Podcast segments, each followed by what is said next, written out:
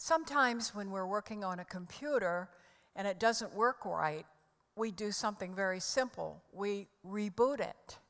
And in our summer series on Replenish, today we're going to talk about rebooting our faith.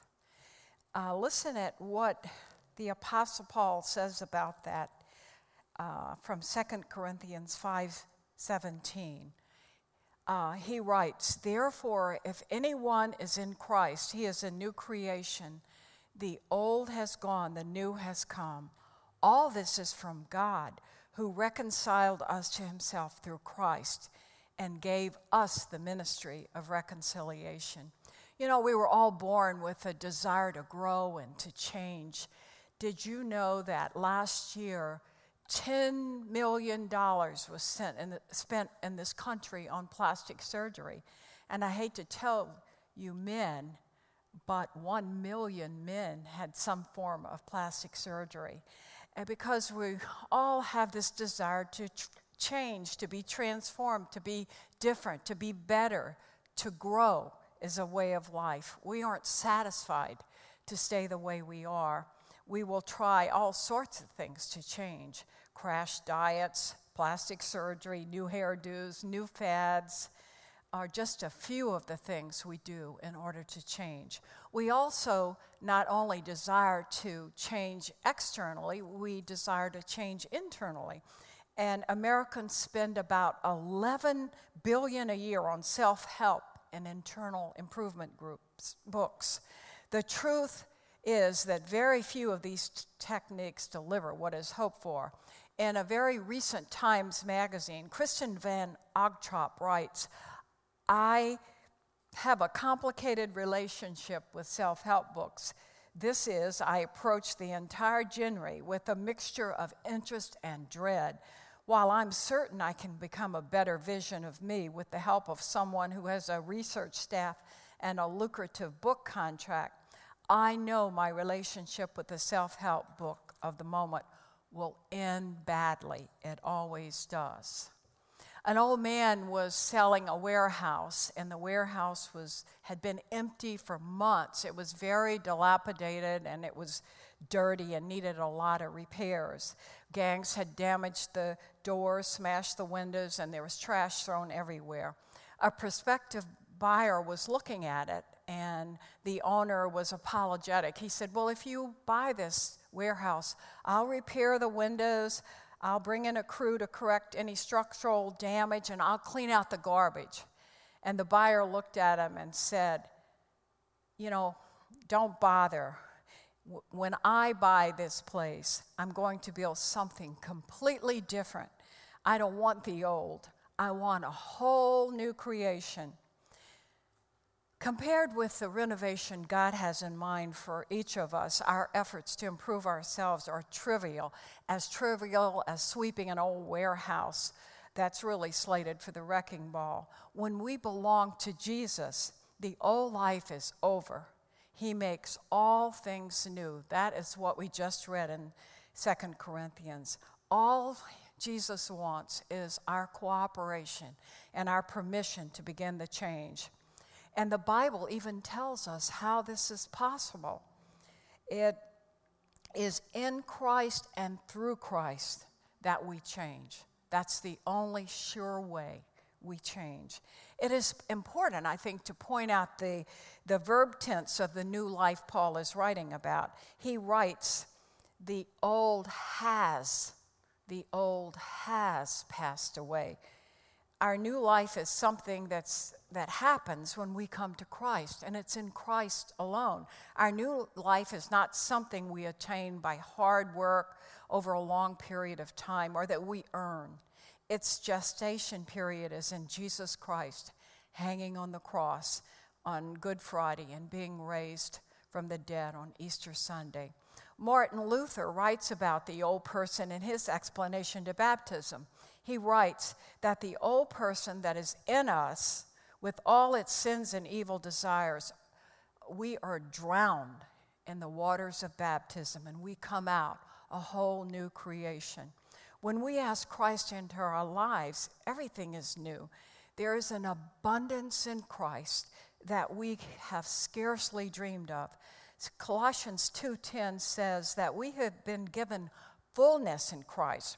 There is absolutely nothing on earth that I need in addition to Jesus. Whatever I need is to be found in Him and Him alone.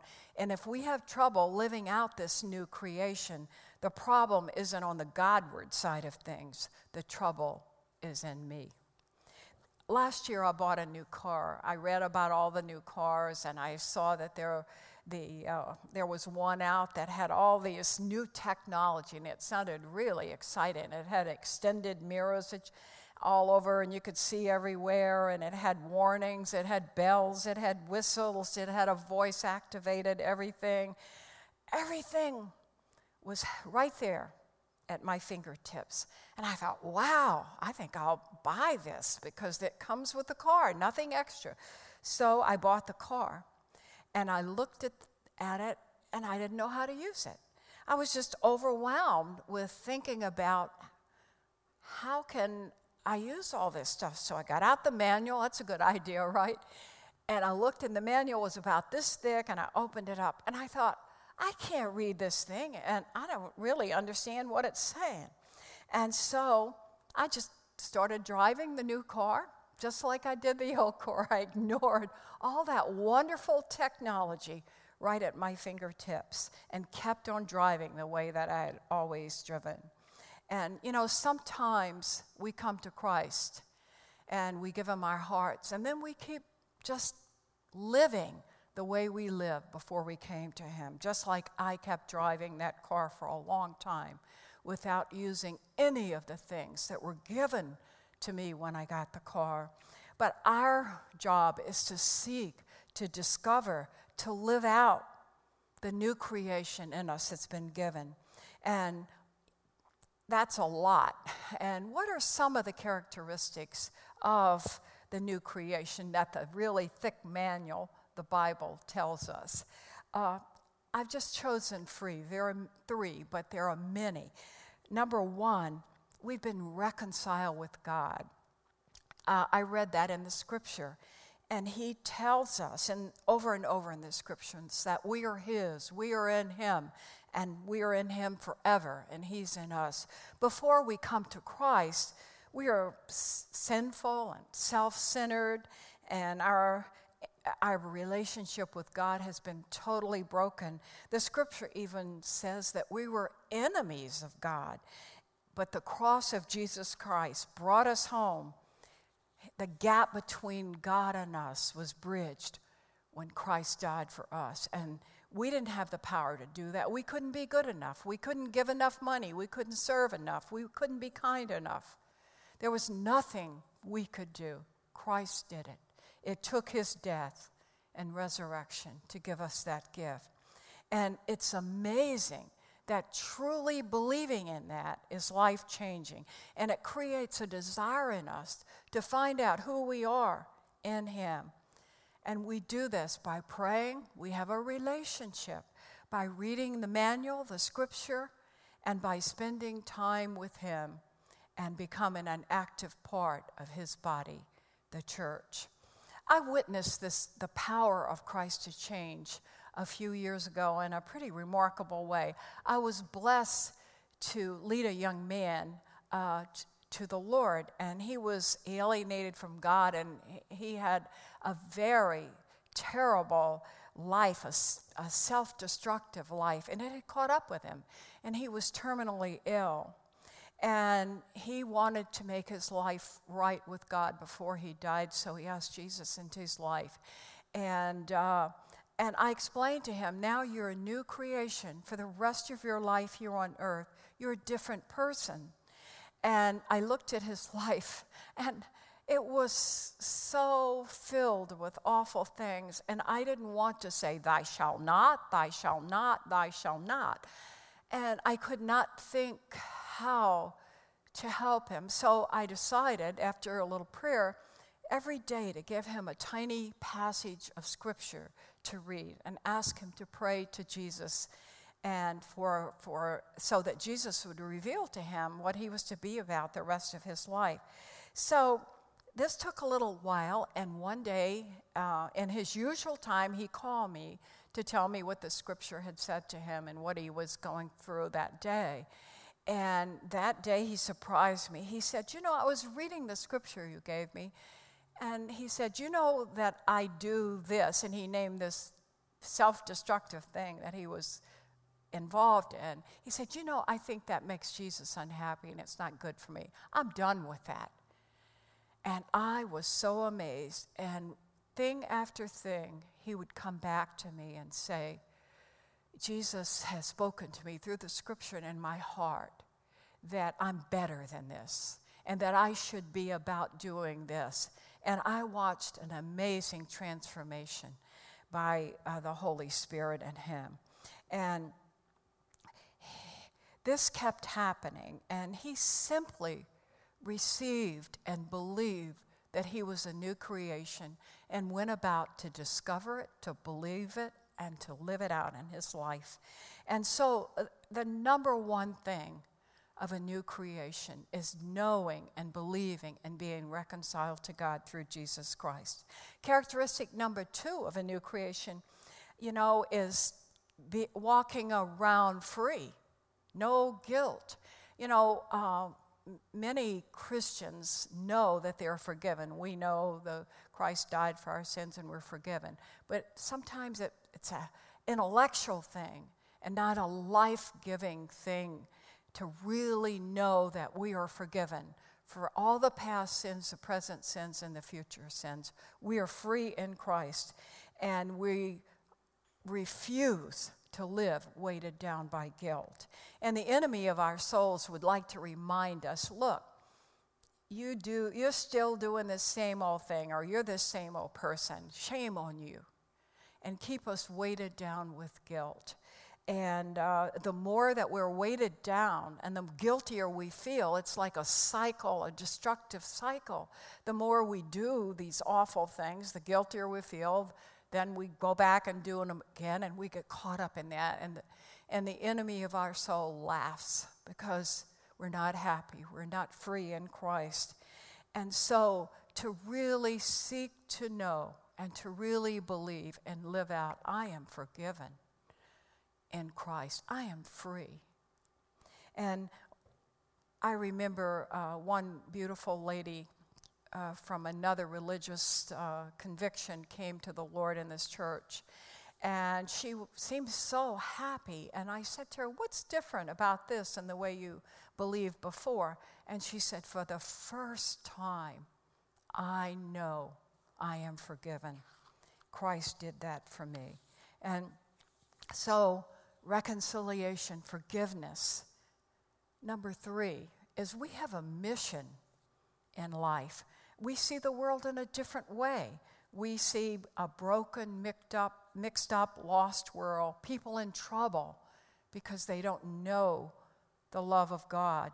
And we seek to honor Him. We want to honor Him with our lives and to exhibit the fruit of the Spirit and bring God glory and exhibit His goodness. And we want to give away what we have because it's so wonderful.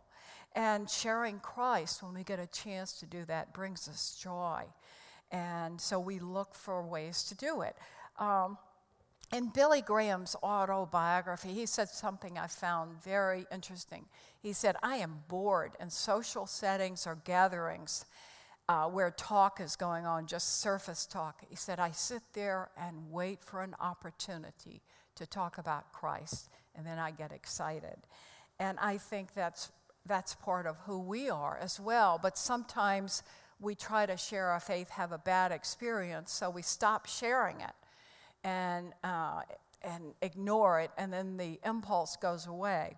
But in deacon training and other trainings, uh, I, I always emphasize to the caregivers that when you visit someone in a hospital or in a home or in an institutional setting, pay attention to those people that are around, not just the person you visit, that you're visiting.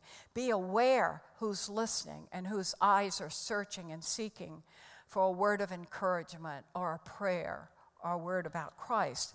On the day that our dear little friend Peggy Kocher died, uh, Peggy Lesnowich and I were in the um, Center for Hope, the hospice center, when she died. And so after she went to be with the Lord, I went out and, and found a nurse to come in and pronounce the fact that she had gone. And when the nurse came in, she looked at Peggy and she had this look of terror in her eyes. And, and both Peggy and I noticed that. And I said to her, uh, Have you been doing this very long? And she said, No, I'm new at this. And I said, Well, have you worked with people dying before? No, but I thought it would look good on my resume. And uh, we, we were very concerned about her. And I said, Well, I'm going to ask you a personal question. Do you have faith? Do you have faith in God? And she gave a typical answer Yes, I was baptized as a Christian when I was little, but after confirmation, I just drifted away. And so both Peggy and I said, look, if you're going to work with people going from this world to the next, you need to have a deep faith in the God that's above, to the place they're going, to the Jesus who died for them and it opened heaven's gates. And maybe it would be helpful for you get get back to the basics of your faith. And so we loved on her and we prayed with her, and th- then we left.